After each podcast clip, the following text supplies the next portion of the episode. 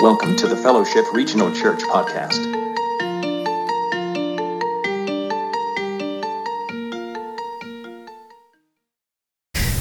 Outside of nearly every town in Israel, excuse me, was a camp. This camp housed a certain type of people. They were called the living dead. So they would take these people and they would move them outside the city because the law was very specific. If you suffer from some sort of ailment on your skin, external, that people could see, if there was some sort of oozing sore or white fleshy spot or scaly mark outside the city, the living dead.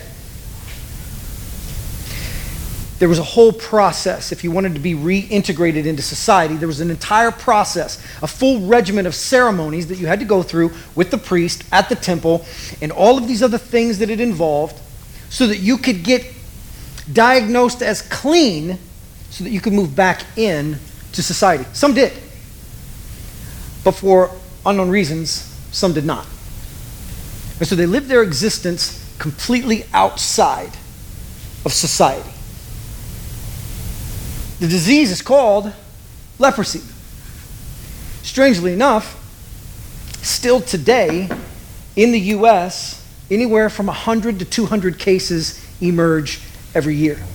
I don't know if you knew this or not, but all the way up until nineteen ninety-nine, there were leper colonies in the U S. Hawaii had one forever, and Louisiana had one. Which, no offense, but that makes sense. Because of this disease, you got ostracized and pushed completely out of society. Here's what's crazy about the disease, is that it manifests in these sores and these white spots, the loss of fingers and limbs. But what it really does is this, what we call Hansen's disease now, is a deadening of the nerve endings. So this disease actually causes you to not feel pain. Doesn't sound so bad, right? Go without some pain? The other strange thing about this disease is that on the inside you can be very, very healthy. But on the outside, you are absolutely a wreck. There's been a whole bunch of studies done on the um, on the psychological toll that quarantined lifestyle will lead to. So when you were plucked up completely out of your world and you were thrown in a room or outside of town and you were blocked off completely from everybody else, no physical touch, nobody could come visit, you were just locked off, and somebody with a clipboard stands outside your window and writes stuff down. And they talk about what happens, that the morbidity, the psychological morbidity that goes on with these people. It counts up to like P- PTSD. That this, everything is different now. We come across Jesus in Matthew's gospel. Matthew chapter four.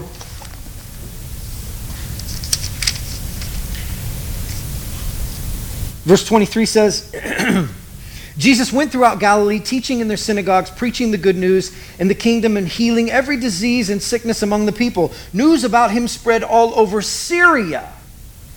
And the people brought to him all who were ill with various diseases, those suffering severe pain, the demon-possessed, those having seizures and the paralyzed, and he healed them.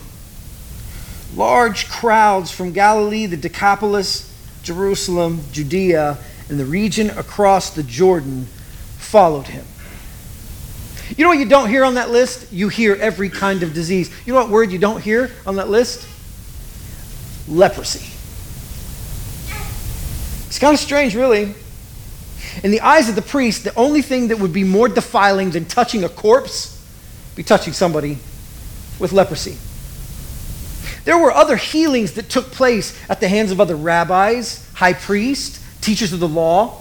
It wasn't often, but it happened. You know the one thing that they talked about? The hardest thing to do? Other than raise the dead, heal a leper. But see, there's this social stigma that comes with leprosy. You see, we can see it. You walk in the door with leprosy and you're missing all your fingers, you're missing your nose, you're missing your ears, and you're wrapped up in this tunic. You look like a dead man. You've got these cloths wrapped all the way around you. It's evident something's wrong. See, the belief was this: there's a reason you got leprosy and I didn't. The reason you got it is because there's something going on inside of you. This is God coming into your life and smashing you. What did you do wrong? You see this in the book of Job. Job is afflicted. Satan afflicts Job with this thing. He's got these boils. And his three friends showed up. Let me tell you something. If any of you are my friend and you show up at my house, if I get sick and you're like, what, do you, what are you doing wrong? Punching in the face. You're getting punched in the face. What's going on on the inside? Outside. Get out of my house. And they asked Job, what's going on on the inside, Job? This whole thing carried over for years. The other thing was this: the panic of leprosy convinced people that this was a highly contagious disease. It takes anywhere from four to seven years for the symptoms to set in from leprosy. ninety-five percent of people are already naturally immune to leprosy. This panic was just complete outrage, just off the charts. This is kind of what we do. Anthrax, SARS, monkeypox. I mean, this is what we do. We just panic. It's what we always do.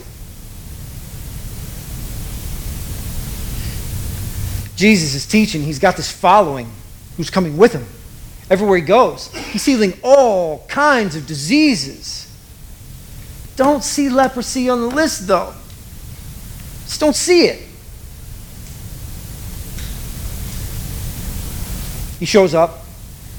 People are going crazy about him. He has thousands in tow. But see, this story about Jesus, all these stories about Jesus begin to stack up. They begin to just spread throughout everywhere. Even the dark corners of every community, in those little places we call the leper colony, people are hearing these stories. Even the lepers, those with no ears, are still hearing these stories of Jesus. For some, this is the way it goes. And I think you can get there. Some of you can for sure. You know, Jesus can make you whole. I prayed to be made whole before. I prayed for other people to be made whole before.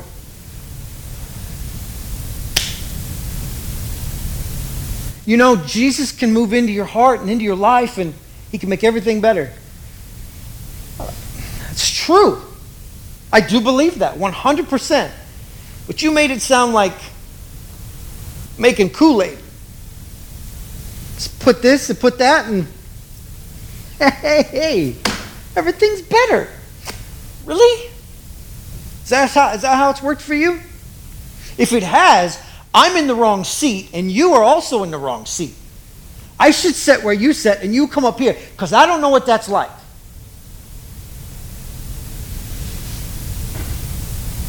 And you can imagine what it was like. Is some faithful family member would show up at the leper colony to bring new bandages and bread, and they would show up and they would say,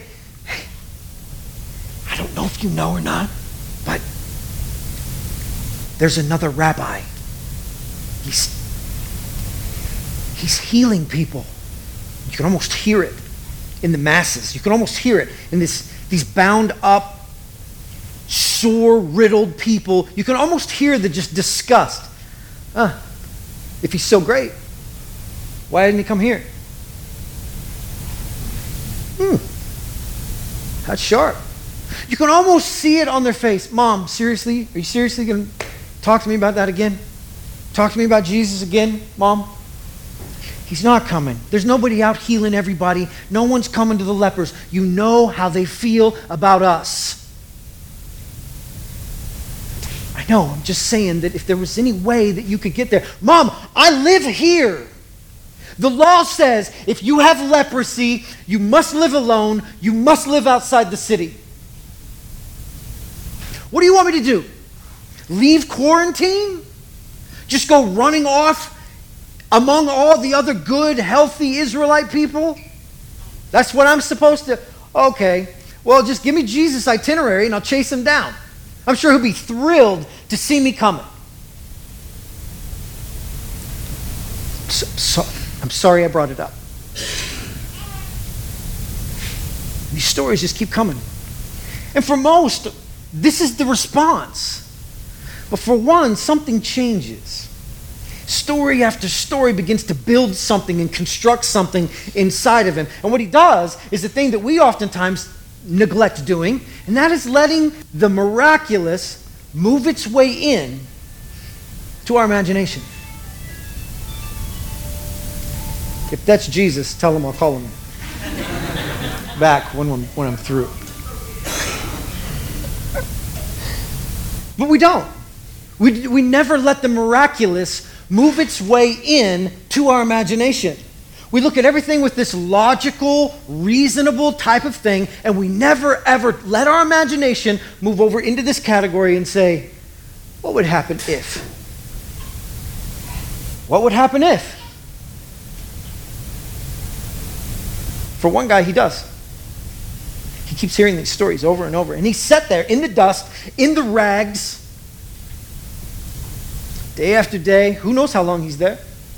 He sits there day after day, and he hears these stories about Jesus. So he's the kind of guy that in the middle of the night, as he would let the these, these tales of this mysterious rabbi kind of wander around in his head, at night he would lay down, and while everybody else was moaning and groaning and crying, missing their family, missing their wife, missing their spouse, their children. He would lay there, and in his dreams, he would see himself again with two hands. He would see himself again with two hands. He would dream of the fact that he would be using those two hands to hold the hands of his children, and they would walk to the temple, and they would worship. And he could smell the burnt offerings, the sacrifices. And he let it get into his imagination, and he let it begin to become a dream inside of him. And you know those dreams that you have to where it's got to be real. It has to be real. It's the realest thing you've ever experienced in your entire life. It has to be real.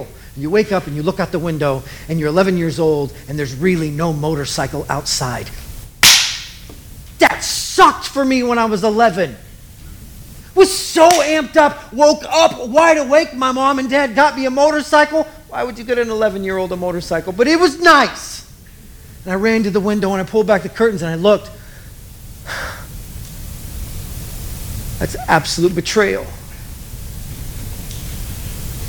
My mind has betrayed me. These dreams just kept happening. Maybe for this guy it's the same thing. Just begin to fabricate in his mind. And he would sit there and he would just daydream. What else does he have to do? In Hawaii, what they used to do in the leper colony is they would do this thing to where they would go on shifts, panhandling. So somebody would go sit for eight hours, and then somebody else would go sit for eight hours. And that's how they got money for the community. They had to go panhandle. This guy would sit around, he would just think. Maybe he's just dreaming. Wonder if I could really leave the leper colony. I mean, who's going to, what are they going to do, grab me? They're going to arrest me? Hold me down? What's keeping me here? You know what's amazing to me? Is that it, it shows us just, just how much pride is from the very pits of hell. When sometimes what we do is we settle in on our pain and our misery. At the very bottom, the furthest down we have ever been. And we will settle in because it is so much easier to just accept the crap that's in our life right now than it is to ever humble ourselves and ante up again to play. Sometimes we don't. I'll just take what I have and move on. So many people in this leper colony, they just sit there. Jesus is just a couple of blocks away. And no one's running after him? Why? It just shows you. It doesn't even matter how far down you go. There's always this hell-bent part of us that's prideful. I'm not gonna show weakness. I'm not gonna break. But this guy, this guy does. It's interesting. It says that Jesus, from the next three chapters, from chapter four on through five, six, and seven, he goes through these these teachings, and he's up on this mountain, this mountain plain. It's kind of this flat little area. And he's got all these thousands of people up there, and he's teaching them. It's called the Sermon on the Mount. These wonderful, wonderful metaphors, these moral encouragements. He, he, he takes task with them on issues of responsibility of taking care of the poor. He warns them against thinking too highly of oneself.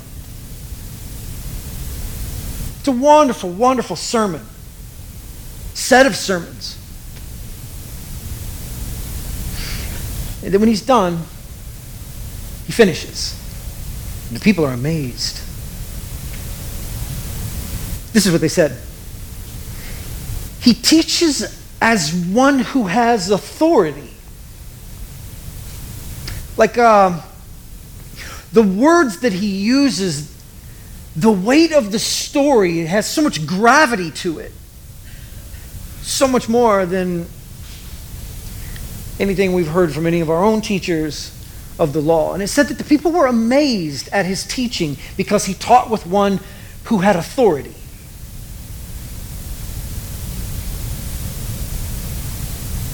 The feel is electric as he's coming down the mountain. Can you imagine? I mean, can you imagine? He just healed a bunch of people, then he just taught a bunch of people, and everybody's just sitting there like, this is the craziest. This guy really is every single bit of it. He's everything.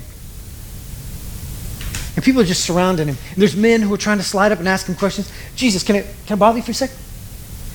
Um, I know you're doing the Messiah thing right now, but I'm building a shed. And if, uh, maybe another time? Okay, maybe another time. Women are coming up with their babies. Hey, uh, did you bless them? Did you kiss them? Hold them?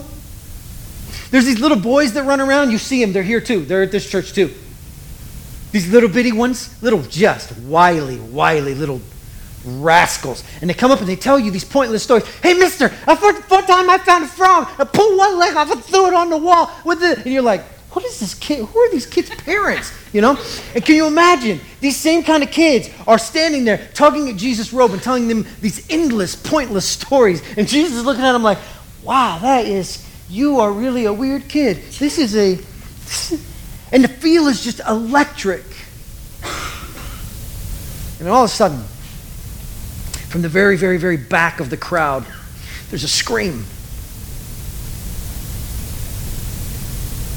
It starts off as one scream, and then it turns into a bunch of screams. And then that noise just moves through the crowd like an airborne virus. One by one by one, and the crowd just begins to split.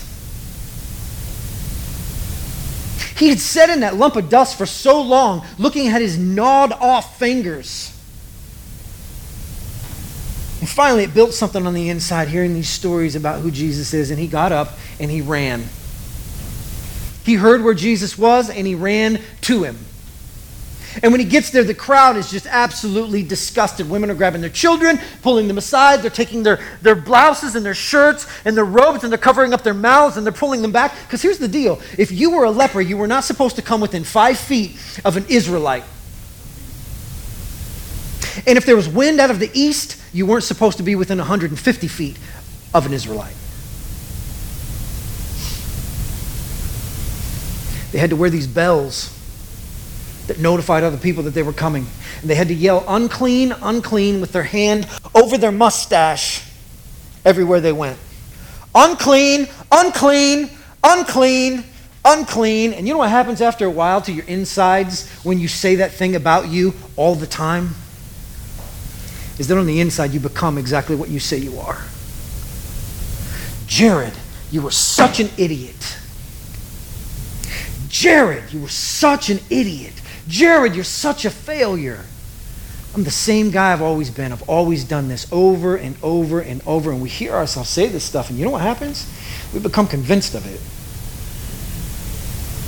I'd like to think I'm a pretty convincing individual. You know what the problem is? Sometimes I convince myself of things too that I shouldn't convince myself of. My guess is you probably do too. Unclean, unclean. The crowd just splits. And there's yelling and there's murmuring, but no one's getting near. You don't want to open your mouth. You can smell it. Decomposition. You smell the smell? Decomposition? To where you know, like, whew, that or something is dead. And you can tell by the by the appearance of the man too. The law stated that if you were a leper, you had to wear shredded clothes, you had to leave your head uncovered, and your hair had to be unkempt. Do you know why? Because that is the same outfit that mourners at a funeral were to wear, except the leper was to mourn his own funeral for the rest of his life. Alone. And now he's in the crowd. He comes running up there and he's exhausted and he falls down flat on his face and everybody's moving backwards and Jesus never moves. Can you see him? Never moves. He doesn't shrink back. He doesn't pull his robe up over his mouth. He just gives the man space enough to say what he came to say. Jesus knew that this man's atrophied muscles didn't carry him this distance. Something else did. It's called faith. He crawls his way all the way up to Jesus. He gets to his knees, but he doesn't dare look up. And in that position, you would expect a man of that level of desperate to start begging for whatever he could possibly get from the Messiah. What's strange is he doesn't ask for anything. He doesn't try to strong-arm Jesus with a sob story. Well, here's the thing, Jesus. Here's the thing. Here's the thing. He doesn't give him a list of chores and things that he has done really well. Like the rich young ruler. Oh, I have kept every law. Oh, well, that's so good there, Scooter. Move along. He doesn't do anything. He comes to him and he simply says to him, if you're willing, you can make me clean.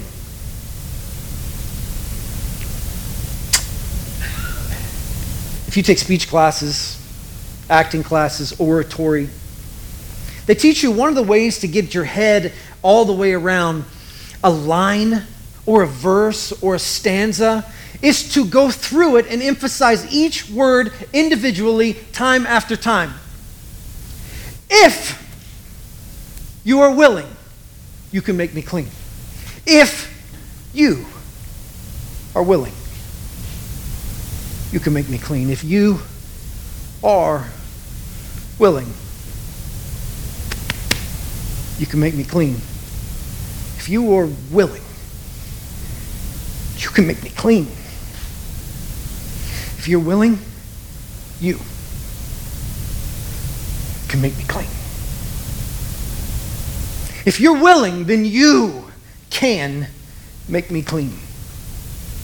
If you're willing, you can make me clean. If you're willing, you can make me clean. If you're willing, you can make me clean.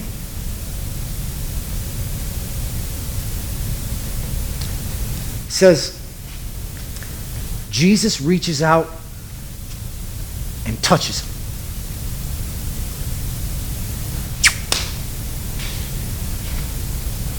You know what's interesting about this? Is the man doesn't say, if you're willing, you can make me well. You know what he says? You can make me clean. What he's talking about is being ritually clean, meaning I can go back to the temple now.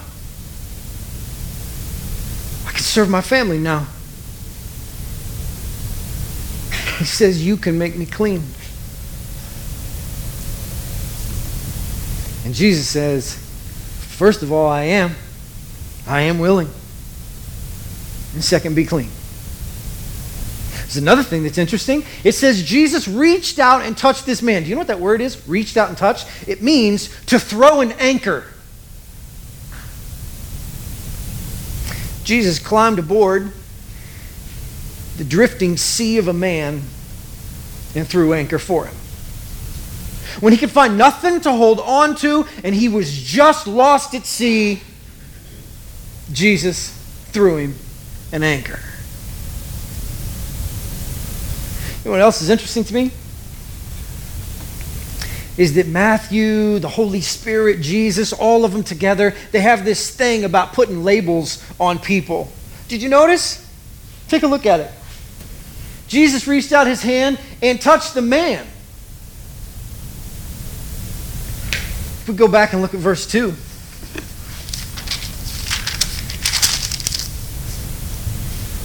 Came down from the mountainside. Large crowds followed him. A man with leprosy. You know what it doesn't say? A leper. You know what it says?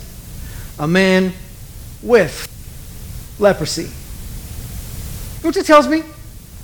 Is that when Jesus comes up on somebody who is sick and ill, and they're yelling, unclean, unclean, and everybody says, back up, that's a leper. Jesus says, no, that's a man. That's a man. But you know what's crazy? Is that somehow our sickness becomes our identity most of the time. How many of you ever feel like maybe you are best known for your most notable sin? I do.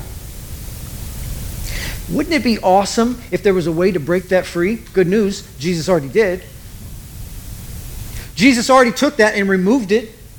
He broke that piece off and said, no, no, no, no, no. That's a problem. But that's not you. You know how I know this? Because if you go to chapter nine, verse nine, in the book of Matthew, Matthew was writing about his own calling from Jesus, and he's a tax collector. And listen what it says, nine nine. And Jesus went on from there, and he saw a man named Matthew sitting at a tax collector's booth. He saw a man named Matthew. I cannot tell you how many times this, this verse right here has brought me so much joy and comfort in dark days. In moments to where I was just like, Jared, you are garbage. And I would hear the Holy Spirit say, nope, you're just a man at a garbage booth. Jared, you were such a problem. Nope, you're just a man at a problem booth. I'm such a failure. Nope, you're just a man at a failure booth. If we could get you away from that booth, imagine what we'd do together. And this is what Jesus sees. He reaches out and he touches the man and he says, be clean. I'm willing. Be clean. So maybe that's you. Maybe you have reached that ultimate low, the bottom of the barrel, the end of you. And you find yourself at that place saying, I can't really afford another letdown. Faith scares me a bit. If I put my faith in Jesus, what if it doesn't work out? Um, well, I can tell you this. It won't work out if you don't. Yeah, but maybe it'll be less painful. Uh, I think we're probably going to have a little bit of that along the way anyway. I'll also tell you this, I'd much rather have him on my team than against me. Because he's ferocious. And even if he is ferocious and scary, I'd much rather have him on my team than against me. Maybe that's you. You've been drifting for way, way, way, way, way too long. You have thrown anchor over and over, and you can't find a rock to hang on to for nothing. Maybe it's time to throw it again onto the rock that is our salvation, Jesus Christ. Maybe you're at that place to where you finally realized, okay, this is my biggest problem. This is my biggest problem. But I can't let it go. I can't make it public. I can't talk to somebody about it. You know what to call that? Leprosy of the soul. You look great on the outside, and you're dying on the inside. You got people around you everywhere, and you look real good doing it, but on the inside, you are alone and in isolation. On the outside, you're prim and proper, and you hit the gym, and you look real great, but on the inside, you smell like death. And you're decaying, and you're dying.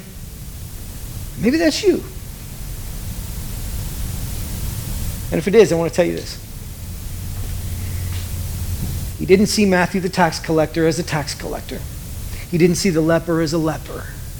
He doesn't see you as the brokenness that you have made and the trouble that you have caused and the lives that you've messed up and all the things that you think are so absolutely horrible. Because here's what Jesus did. When he touched the man, do you know what happened? First,